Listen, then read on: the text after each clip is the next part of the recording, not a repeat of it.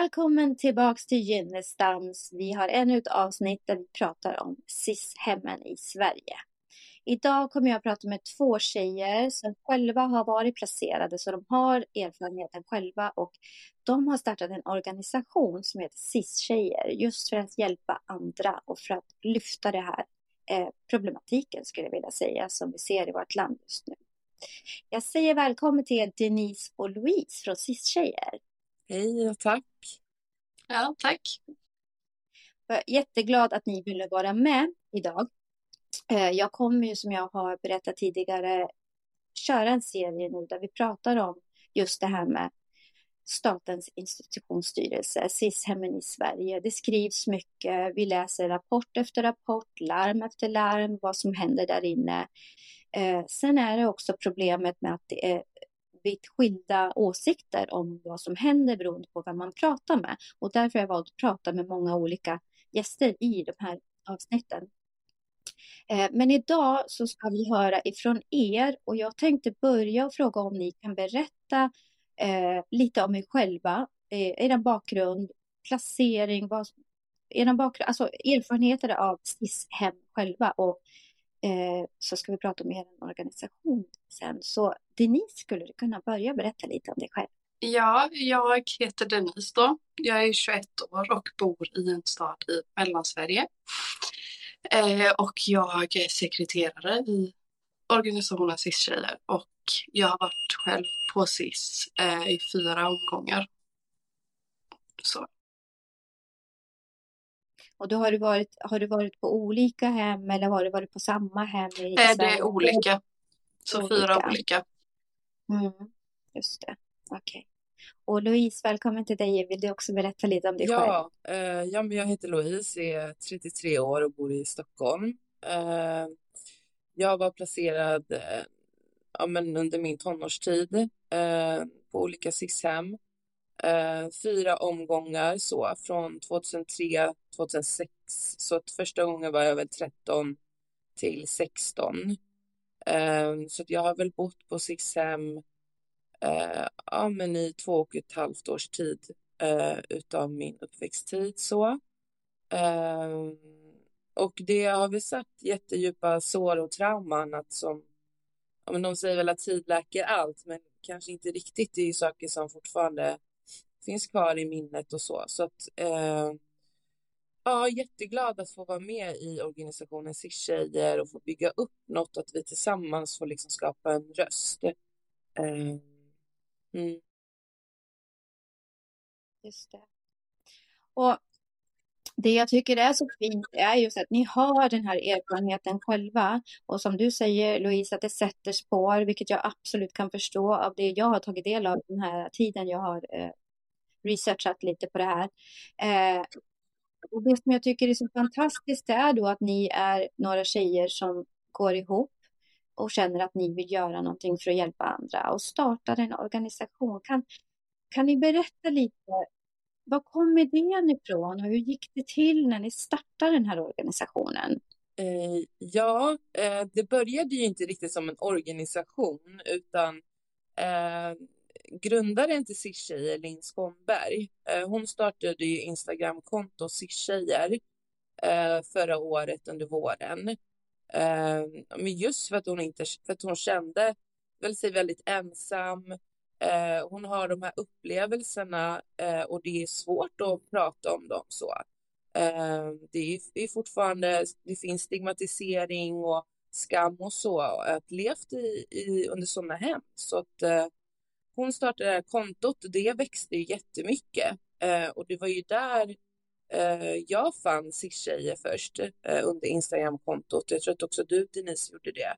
Och på så ja. sättet så fick vi kontakt och vi började prata. Eh, och till slut så ja, men då kom vi fram till att vi, vi vill bilda en organisation. både opinionsbildande, påverkansarbete och så.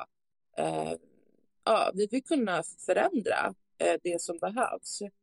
Eh, så den är helt nybildad, Denise. Jag vet, var det i november eller december som vi hade första årsmötet? Nej, det var väl i oktober? Aha, okay, ja, det var i oktober. Eller?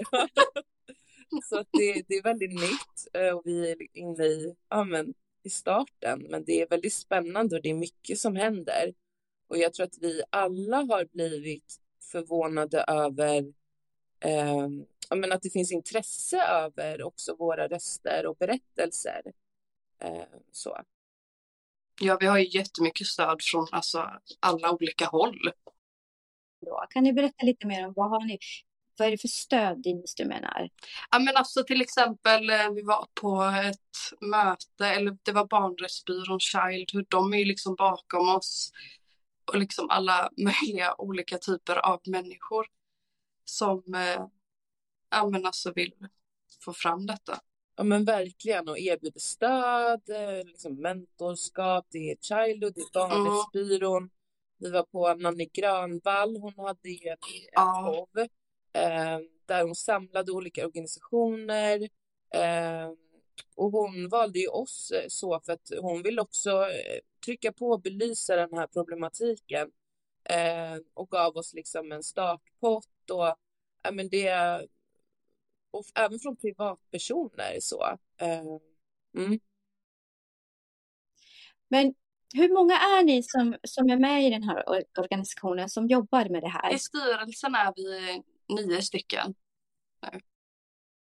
Och alla har erfarenhet och har varit placerade på SIS-hem? Mm. Ja. Mm. Det, det är så fint och jag blir så glad när jag hör att ni får sånt stöd och att människor verkligen sluter upp. För det jag förvånas över, och det är när jag pratat med många olika människor som, som också har jobbat på sitt hem för många herrans år sedan. Och jag sa det till eh, en tjej som jag intervjuade i förrgår, att det liksom känns som att Sverige ligger så långt efter, liksom 50 år efter våra andra nordiska länder till exempel. Jag läste om Norge, hur de jobbar och de har ett helt annat sätt. De har inte inlåsningar, de erbjuder vård, de erbjuder utbildning eh, och, och, har mycket bättre resultat. Eh, och det jag, det jag blir chockad över, det är ett, det som händer, men två, att det får hända och det får fortsätta att hända. Och också att man skyller ifrån sig lite grann. Och jag har hört det här då att, ja men, nu, nu pratar jag i, i de här avsnitten om flickor och tjejer, så att det är det jag har valt att fokusera på. Eh, och då, då pratar man om att, ja men, ni vet inte hur de här tjejerna är. Man måste ta i med hårdhandskarna för de är så arga och de är så hårda och det är missbruk och det är det ena och tredje. De, majoriteten av de här flickorna har inget kriminellt förflutet, har inget missbruk, är redan utsatta för övergrepp och trauman. Eh, och att då bli utsatt igen när man ska få hjälp, det är det som, det, är det som får mig att och liksom, jag vet inte vad jag ska säga, men bli mållös. Hur, hur går era tankar om det här och hur länge det har hållit på? Liksom?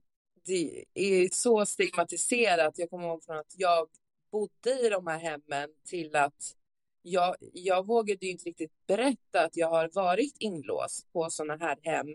Just för att säga, ja men du har säkert gjort något för att förtjäna det. Um, så att inte nog med det traumat och psykiska lidandet som en inlåsning innebär uh, vid så ung ålder så så vågar man inte berätta det eller prata om det med någon. Eh, och jag, jag anser att vi har en väldigt förlegad eh, både barnsyn eh, här i Sverige så, eh, men också eh, ja, men mycket känns väldigt förlegat så. Eh, och jag menar, det finns ingen forskning som helst som talar till att hårdare tag eh, mot ett barn som har eh, troligtvis gått igenom trauman sen innan eh, kommer återhämta sig eller bli en bättre samhällsmedborgare i, i framtiden och så. Det är ingen forskning som, som bevisar det. Så att eh, nej, och jag, jag, jag, ja, jag tycker vi saknar en, en, en humanare barnsyn och också en mer traumamedveten eh, både samhälle men vård. Så. Um, mm. Vad tror ni att det är och vad har ni liksom fått för svar över varför det inte blir någon förändring? Varför det inte stoppas? Alltså vad får vi ens för svar? Eller? Får ni svar överhuvudtaget? Eh, ja, vi får ju det, men vi, vi har ju även träffat generaldirektören eh, från SIS. Eh, där hon också vet inte, ja men vad är alternativet så? Eh, och det är väl det politiker också frågar, vad är alternativet? Eh, men när vi kollar på hur det ser ut runt om i världen och vi behöver inte ens kolla grannländerna, vi kan kolla på länder där vi anser att Sverige står lite bättre tillställt. Eh, men de har fortfarande en humanare vård när det kommer till barn. Eh, så att varför det inte stoppas, det vet jag inte. Eh, dels tror jag att det är nog svårt för regeringen att erkänna att det här händer, att det, och det fortsätter att hända.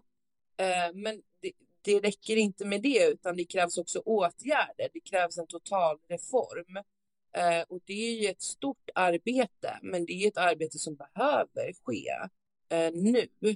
Eh, så att ja, jag vet inte varför det inte har hänt, varför det fortsätter så.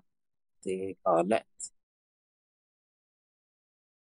Men Denise, jag tänker fråga dig. När du satt på, på SIS-hem, när du var placerad, du sa att du var placerad fyra, fyra olika tillfällen. Eh, upplevde du då våld övergrepp antingen på dig själv eller har du sett, sett det själv när du satt under din tid? Upplevt har jag inte gjort. Men sett har jag ju gjort. Alltså det är ju personal som, ja men alltså där det är, där man egentligen skulle kunna anmäla liksom misshandel. Eh, för det är så grovt. Eh, så det är ju det, ja. Och du Louise? Hur, vad har du, när du satt, var placerad, har du själv varit utsatt eller sett andra bli eh, utsatta? Ja, både och. Det var en kultur där som gjorde att männen, alltså manlig personal hävdade sig väldigt mycket och kunde både trigga igång eh, oss eh, och att de helt oprovocerat kunde komma fram. Eh, jag kunde sitta och äta min frukostmacka Eh, och de drar undan stolen eh, utan förvarning och man ramlar ner. Eh, säg upp med dig hemskt gärna. Eh, jag kanske blir arg och säger någonting eh, och då kommer det fler män och greppar tag om en och drar en till isoleringen. Eh, för vad vet jag inte. Eh, jag har också blivit nekad till att ringa polis och upprätta en anmälan då jag misstänkte att jag fick vara med om något under natten. Men istället blev jag bemött av liksom hånskratt och eh, ja, jag fick inte larma. Eh, ja, jag har sett många blivit greppade på och eh, kastade ner i marken, dragna till isolering, eh, vårdats i enskildhet där man inte får ens träffa dem eller se hur de har det. Eh, ja, det var på en, en daglig basis. Så. Uh, och jag skulle närmare beskriva det som en terror. Uh, och man kan inte heller fly från det, utan man är beroende av dessa personer som ska vårda en och ta hand om en. Uh, men som istället utsätter en för grejer som egentligen staten skulle skydda mig ifrån. Så. Just. Ja, och sen har man inte möjligheten att liksom ringa polisen. För ska man be om att få ringa polisen då kanske man behöver fråga samma personal som har utsatt den. Och det är ju, nej det är...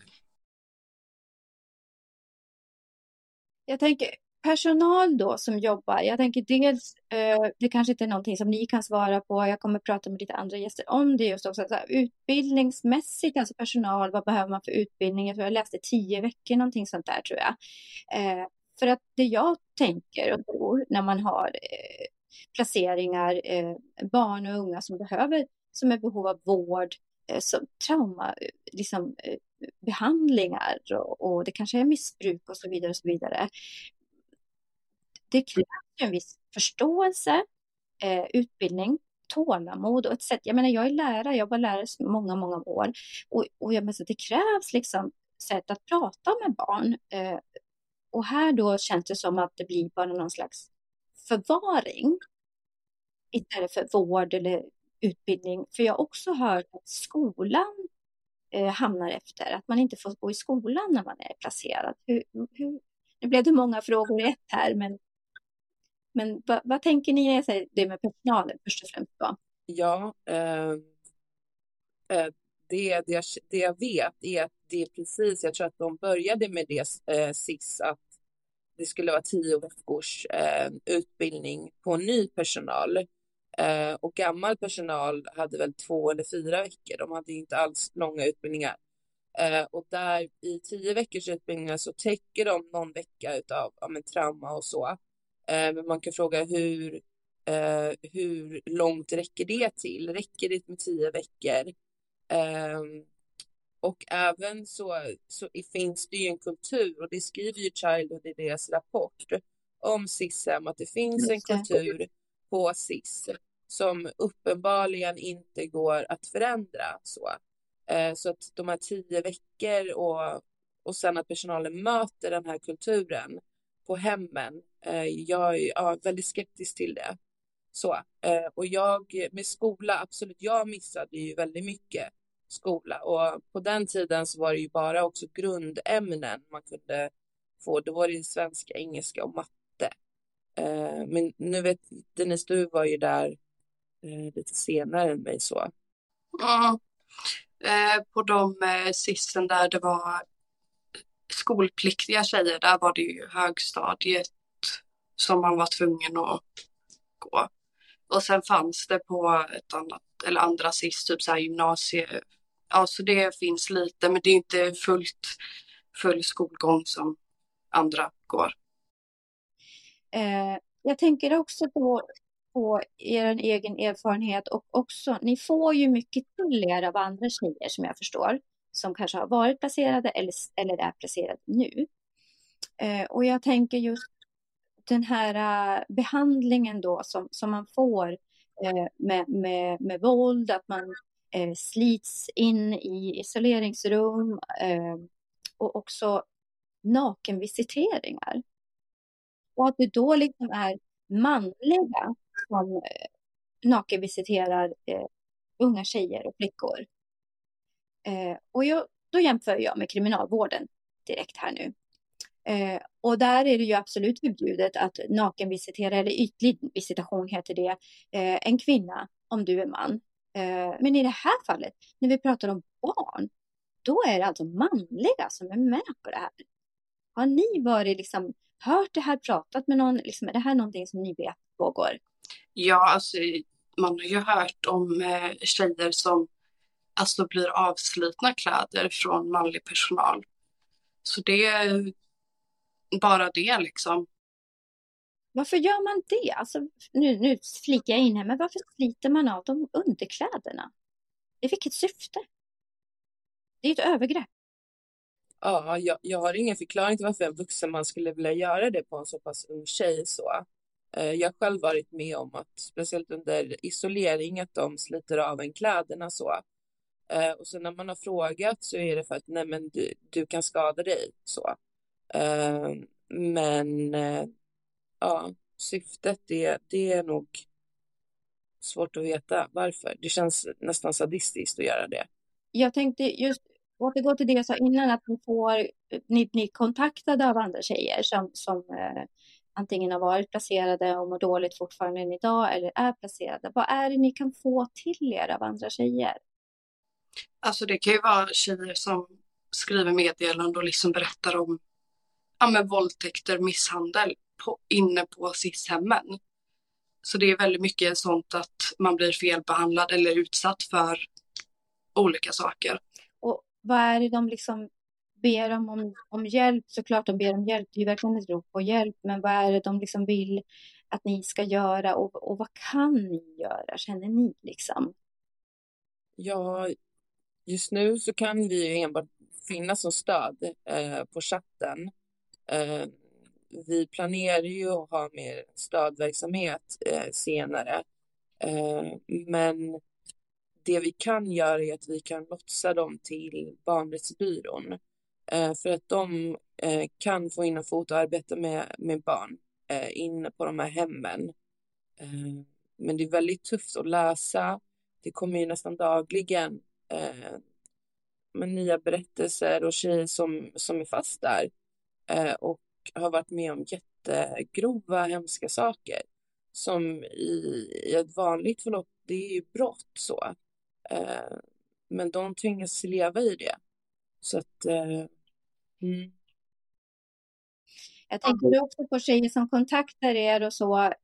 Eh, när ni själva var placerade, kände ni att ni hade velat haft en organisation, andra tjejer att liksom kunna kontakta och få stöd? Ja. Ja. Jag vet inte om jag tänkte så just då, men eh, nu i efterhand, ja. Mm.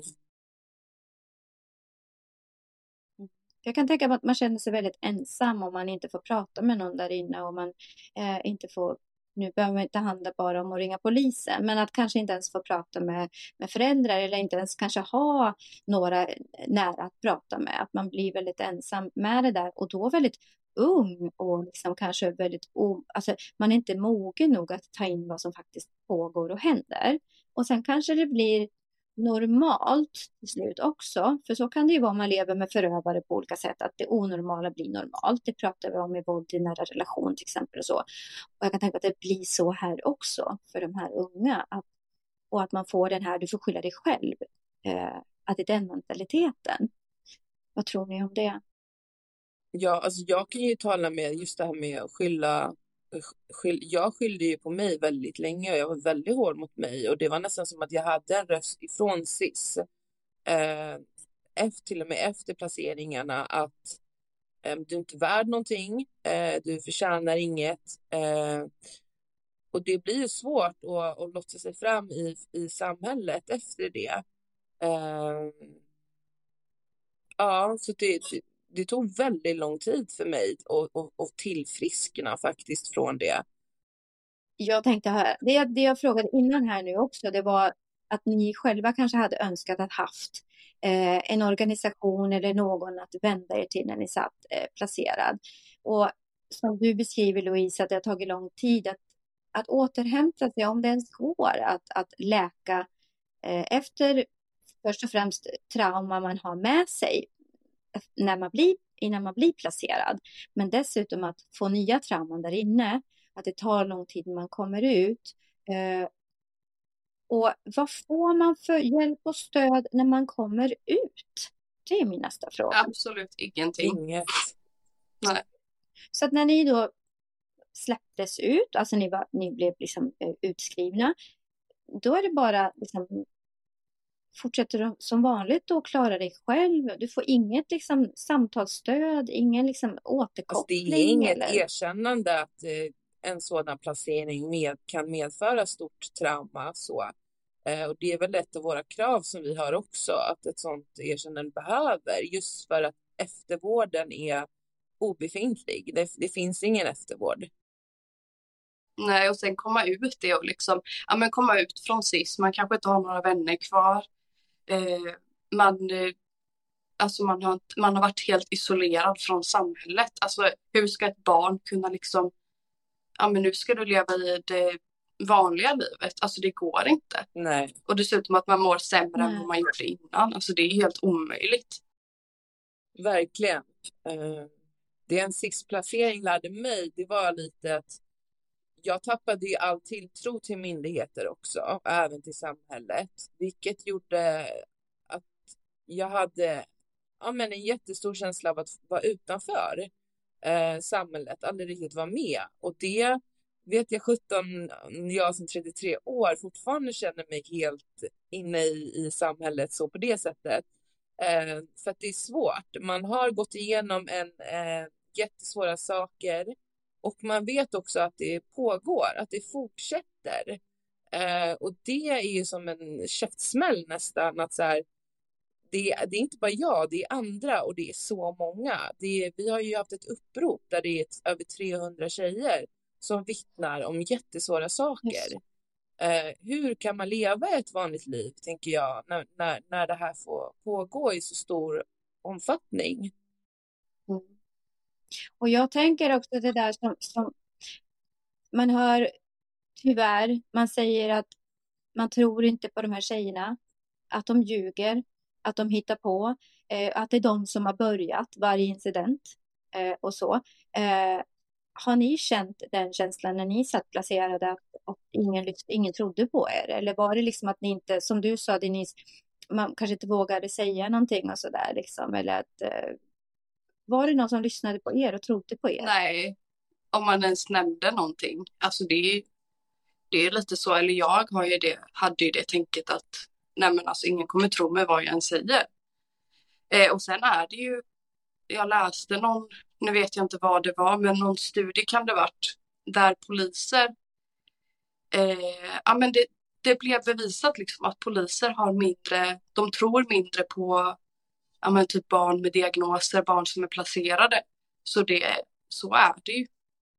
Hörrni, vi ska gå till en liten kort paus här och sen ska vi fortsätta och prata lite mer om er organisa organisation och vad ni gör och vad ni har för framtidsplaner. Så vi är alldeles strax tillbaka, så häng med.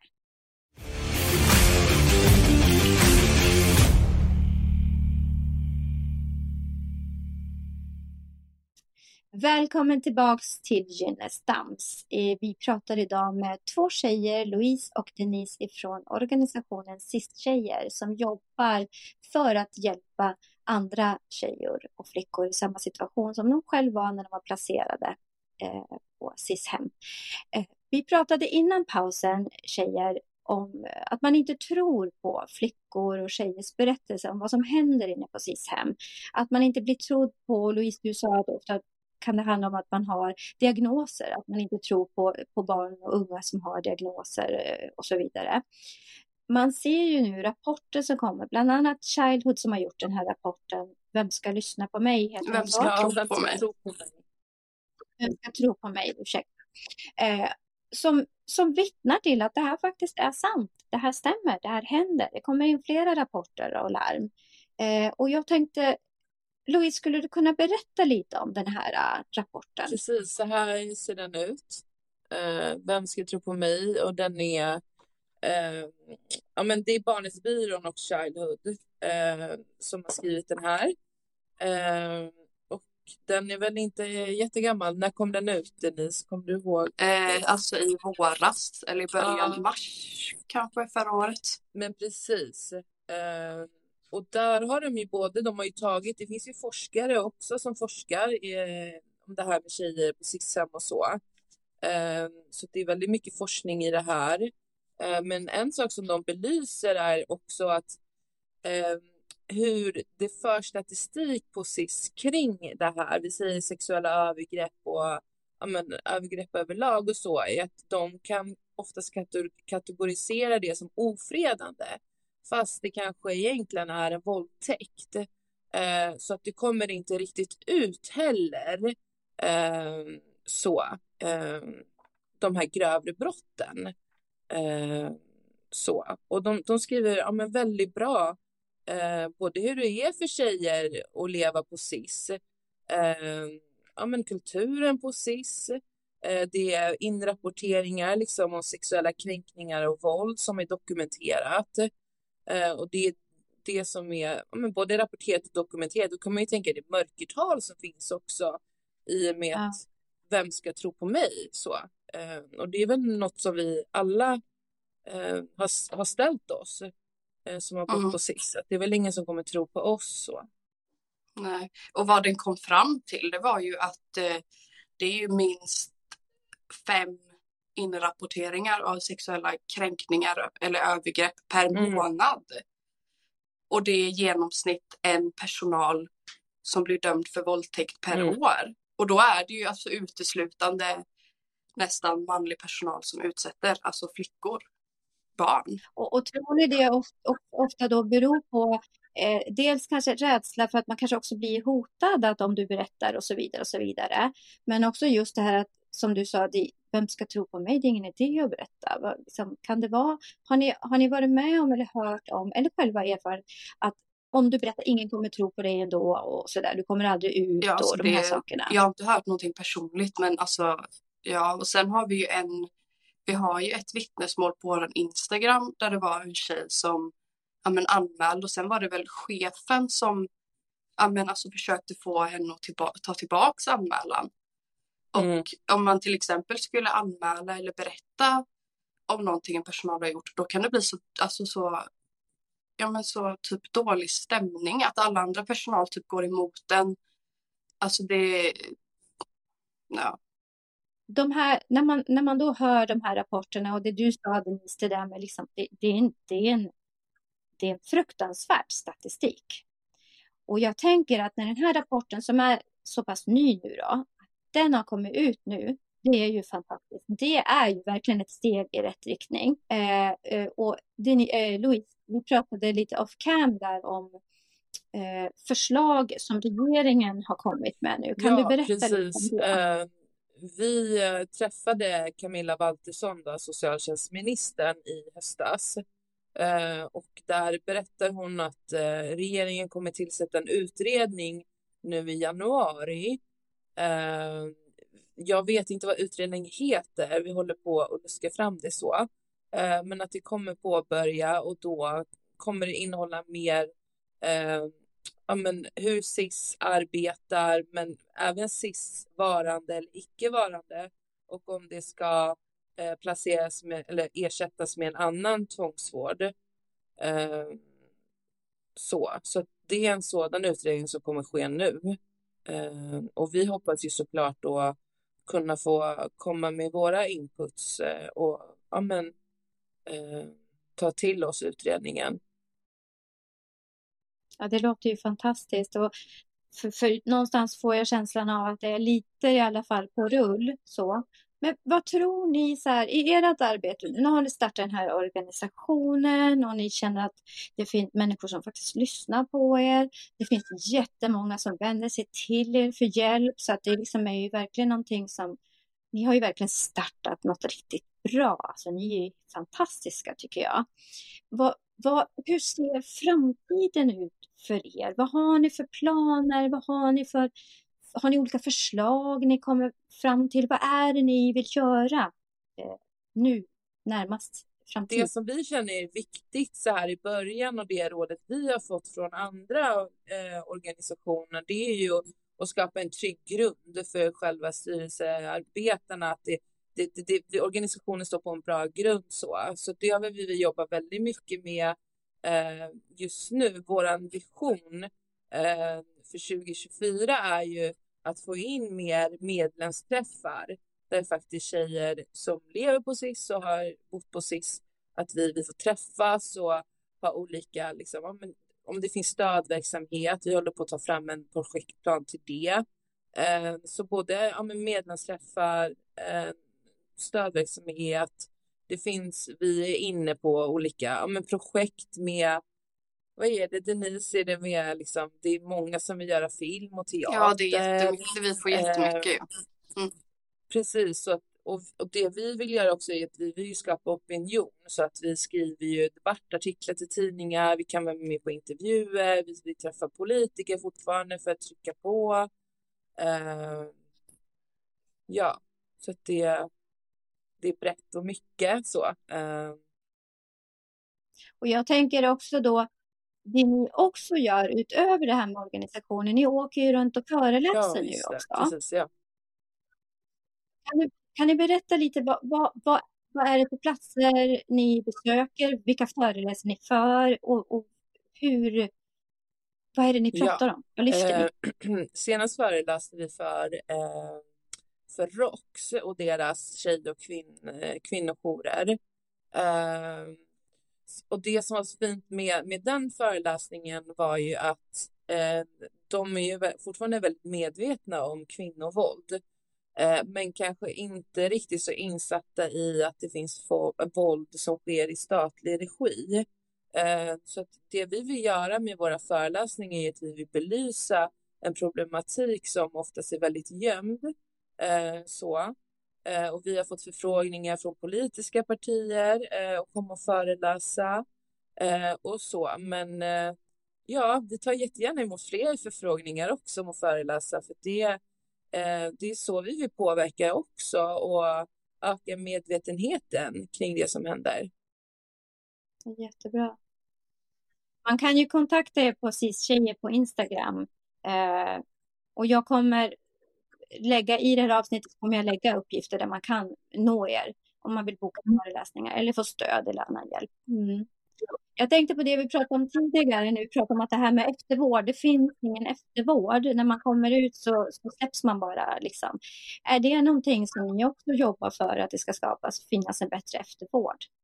Ja, eh, absolut, det gör vi. Eh, frågan är eh, att vi vill ju också, det är ett litet dilemma, för vi vill ju också eh, att men både regeringen och, och, och, och hem, alltså både SIS-hem och det hemmet barnet hamnar i efter SIS, att de också ska ta ansvar eh, och ha en fungerande eftervård.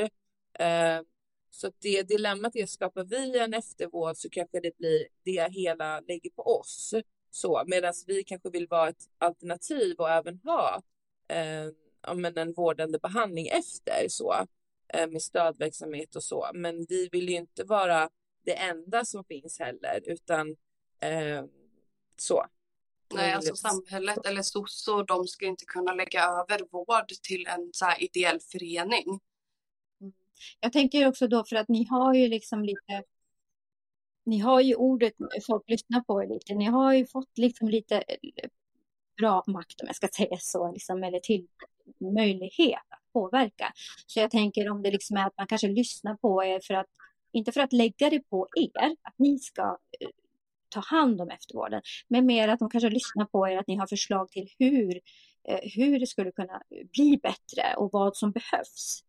Det är lite så jag tänker, om ni har fått en, någon slags dialog med, med, med socialtjänsten till exempel om det här. Eh, alltså jag vet inte om de, till exempel generaldirektören jag vet inte om de liksom pratar med oss för att det ska se bra ut eller att de faktiskt eller om de faktiskt bryr sig vad vi har att säga. Så jag vet inte om. Mm. Eh, precis, vi försöker ju, vi har ju inte fått någon kontakt med socialtjänsten än, eh, men vi skulle ju jättegärna vilja eh, komma in dit, både efter föreläsningar, vi skulle kunna hålla utbildningar för dem och så, eh, men att det också blir en ökad medvetenhet där. Eh, ja, precis. Och angående det du säger med generaldirektören på SIS. Eh, det, jag vill också flika in att när jag och Linn var där faktiskt så eh, i slutet av samtalet eh, så frågar hon mig och Linn, hon hade ju varit i Norge då och sett hur de, när de tar grepp då, att de lägger personen på rygg så att personen ser vad som händer runt omkring. Eh, och då frågade hon mig och Linn då vad vi hade föredragit och blivit greppade och lagda på mage eller på rygg. Eh, så, och för oss som har genomgått eh, en så stor kränkning och att det faktiskt blir ett övergrepp för att man blir nedgreppad ner. Eh, det var en ganska surrealistisk fråga Eh, och jag tror att där insåg vi att oj, eh, vad mycket mer det behövs. Eh, och också det här med att vi har ju kämpat med att bli tagna på allvar och bli trodda på. Så att, att få en sån fråga var lite som ett bevis på att oj, okej, eh, det är en lång väg kvar att gå. Så. Jag tänker, ni är nio stycken i organisationen nu som jobbar med det här. Eh, Kommer ni, vill ni, behöver ni fler? Känner ni att ni hinner med? För jag kan tänka mig att ni får ganska mycket jobb nu, för nu eftersom det börjar rulla på sig mycket nu, det börjar hända saker och så. Känner ni att ni, ni behöver växa, ni behöver fler och hur, hur gör ni för att liksom skapa de kontakterna för att få med er fler? Um, ja, vi känner väl att vi har väldigt alltså, bra kontakt eh, med många alltså, organisationer som vill hjälpa och stötta oss. Eh, det vi vill växa i är ju liksom antal i medlemskap, både eh, ja, men vanliga medlemskapet där det är tjejer som ska ha eller bo på SIS eh, och även stödmedlemskap. Och då kan det ju vara företag, privatpersoner eh, som går in och är stödmedlemmar. Eh, så i det vill vi växa för att det möjliggör ju också att vårt, ar vårt arbete kan utvecklas. Eh, så. Och hur gör man för att bli ja, stödmedlem eh, Vår hemsida är på gång. Eh, den är inte riktigt klar än. Eh, så att det man kan göra är att antingen kontakta oss på Instagram, men vi har också en e-mail på sistjejer.gmail.com så man kan mejla oss och, och bara berätta att man vill bli stödmedlem just nu så, så tar vi det därifrån.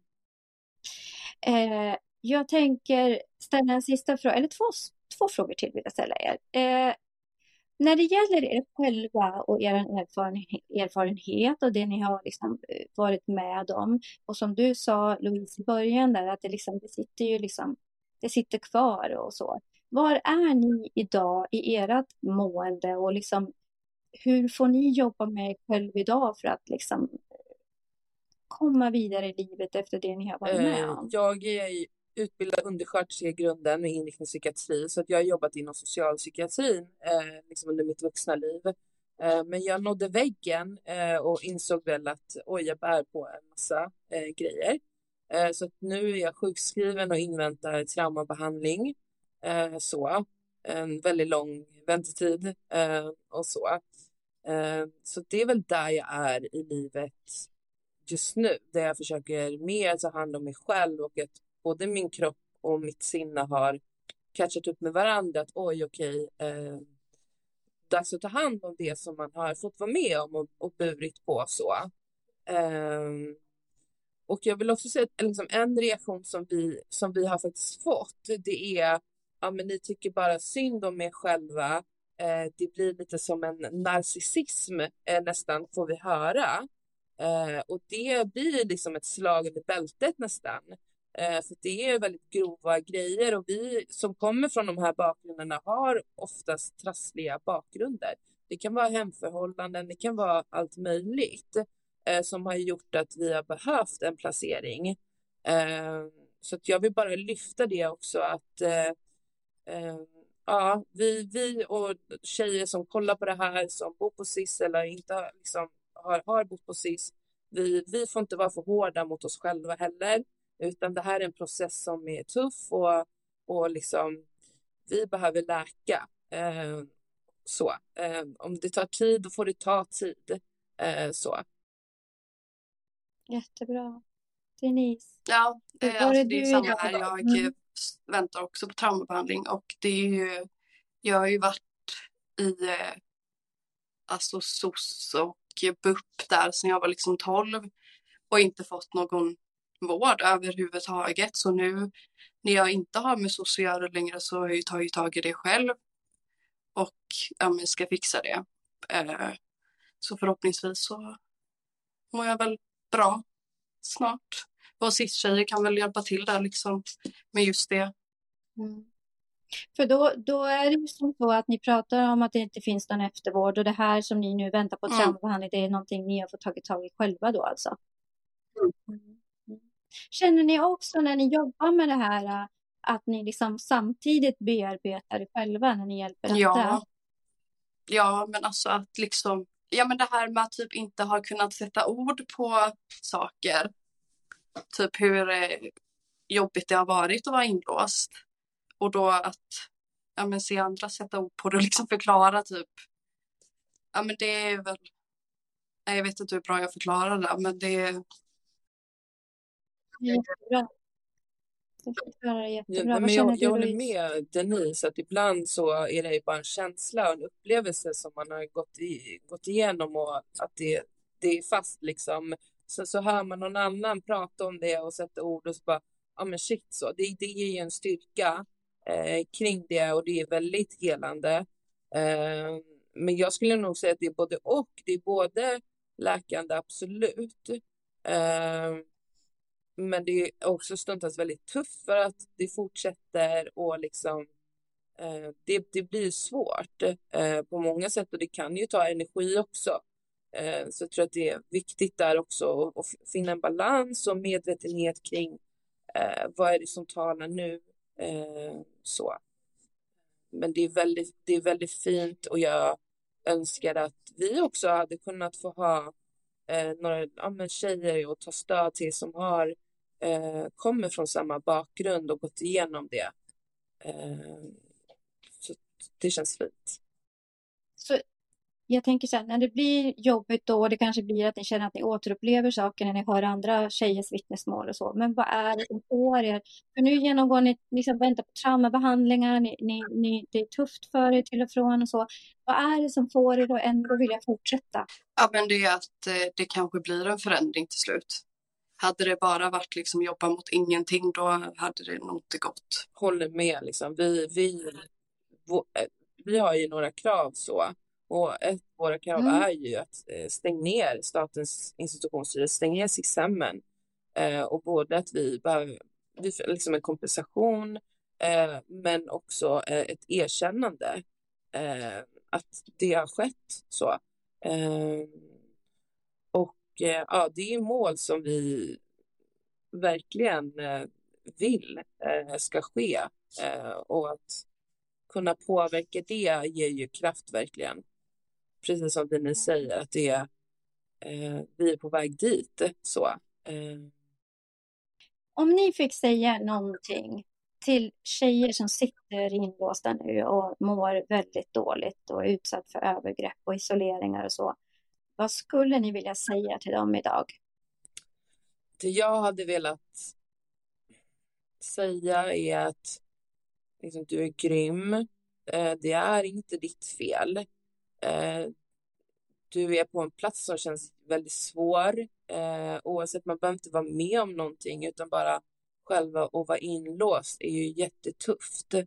Eh, Barnhetsbyrån finns för dig. Eh, vi finns för dig. Eh, men också att det här är en period i ditt liv eh, och du, det finns en annan sida också. Det är svårt, man tänker inte, speciellt när man är så där ung, att det som sker nu är nu och det, det, det är så. Ehm, men det finns ett sen också. Det finns ett sen som, som du kan skapa eh, och ha möjlighet till att skapa. Du kommer få mycket större självbestämmande och liksom det kommer komma. Eh, så. Men vi är här för dig. Så. Denise, vad skulle du vilja säga om du fick säga någonting till tjejer där inne? Ja, men allt det Louise sa då ju och eh, ja, men att det finns ett efter. Det är liksom, det här kommer inte vara så hela tiden. Och att eh, ja, men vi finns om det är någonting, om man behöver stöd så kan, vi, så kan eh, ni skriva till oss och eh, Barnrättsbyrån kan hjälpa till mycket. Jättefint. Alltså ni ger ju verkligen hopp.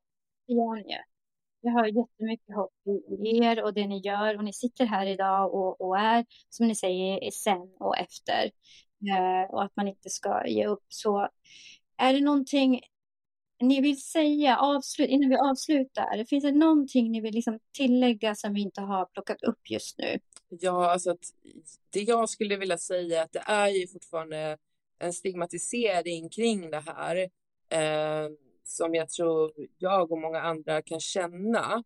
Eh, men jag tror att genom det här att vi vi får olika plattformar och människor lyssnar på oss så skulle jag vilja se att den här stigmatiseringen faktiskt försvinner för att det är ingen skam kring att få ha, ha haft det tufft som eh, barn och ungdom.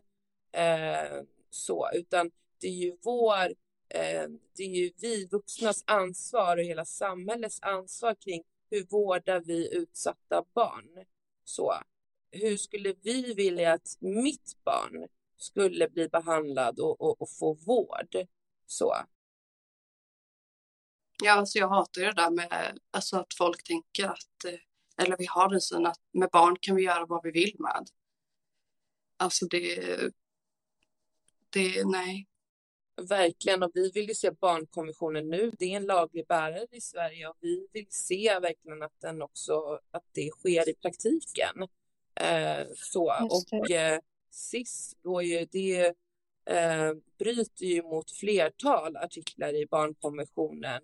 Eh, FN går ju ut med och ger ett jättestort varning liksom för oss och, och, och beskriver att det är tortyrliknande metoder.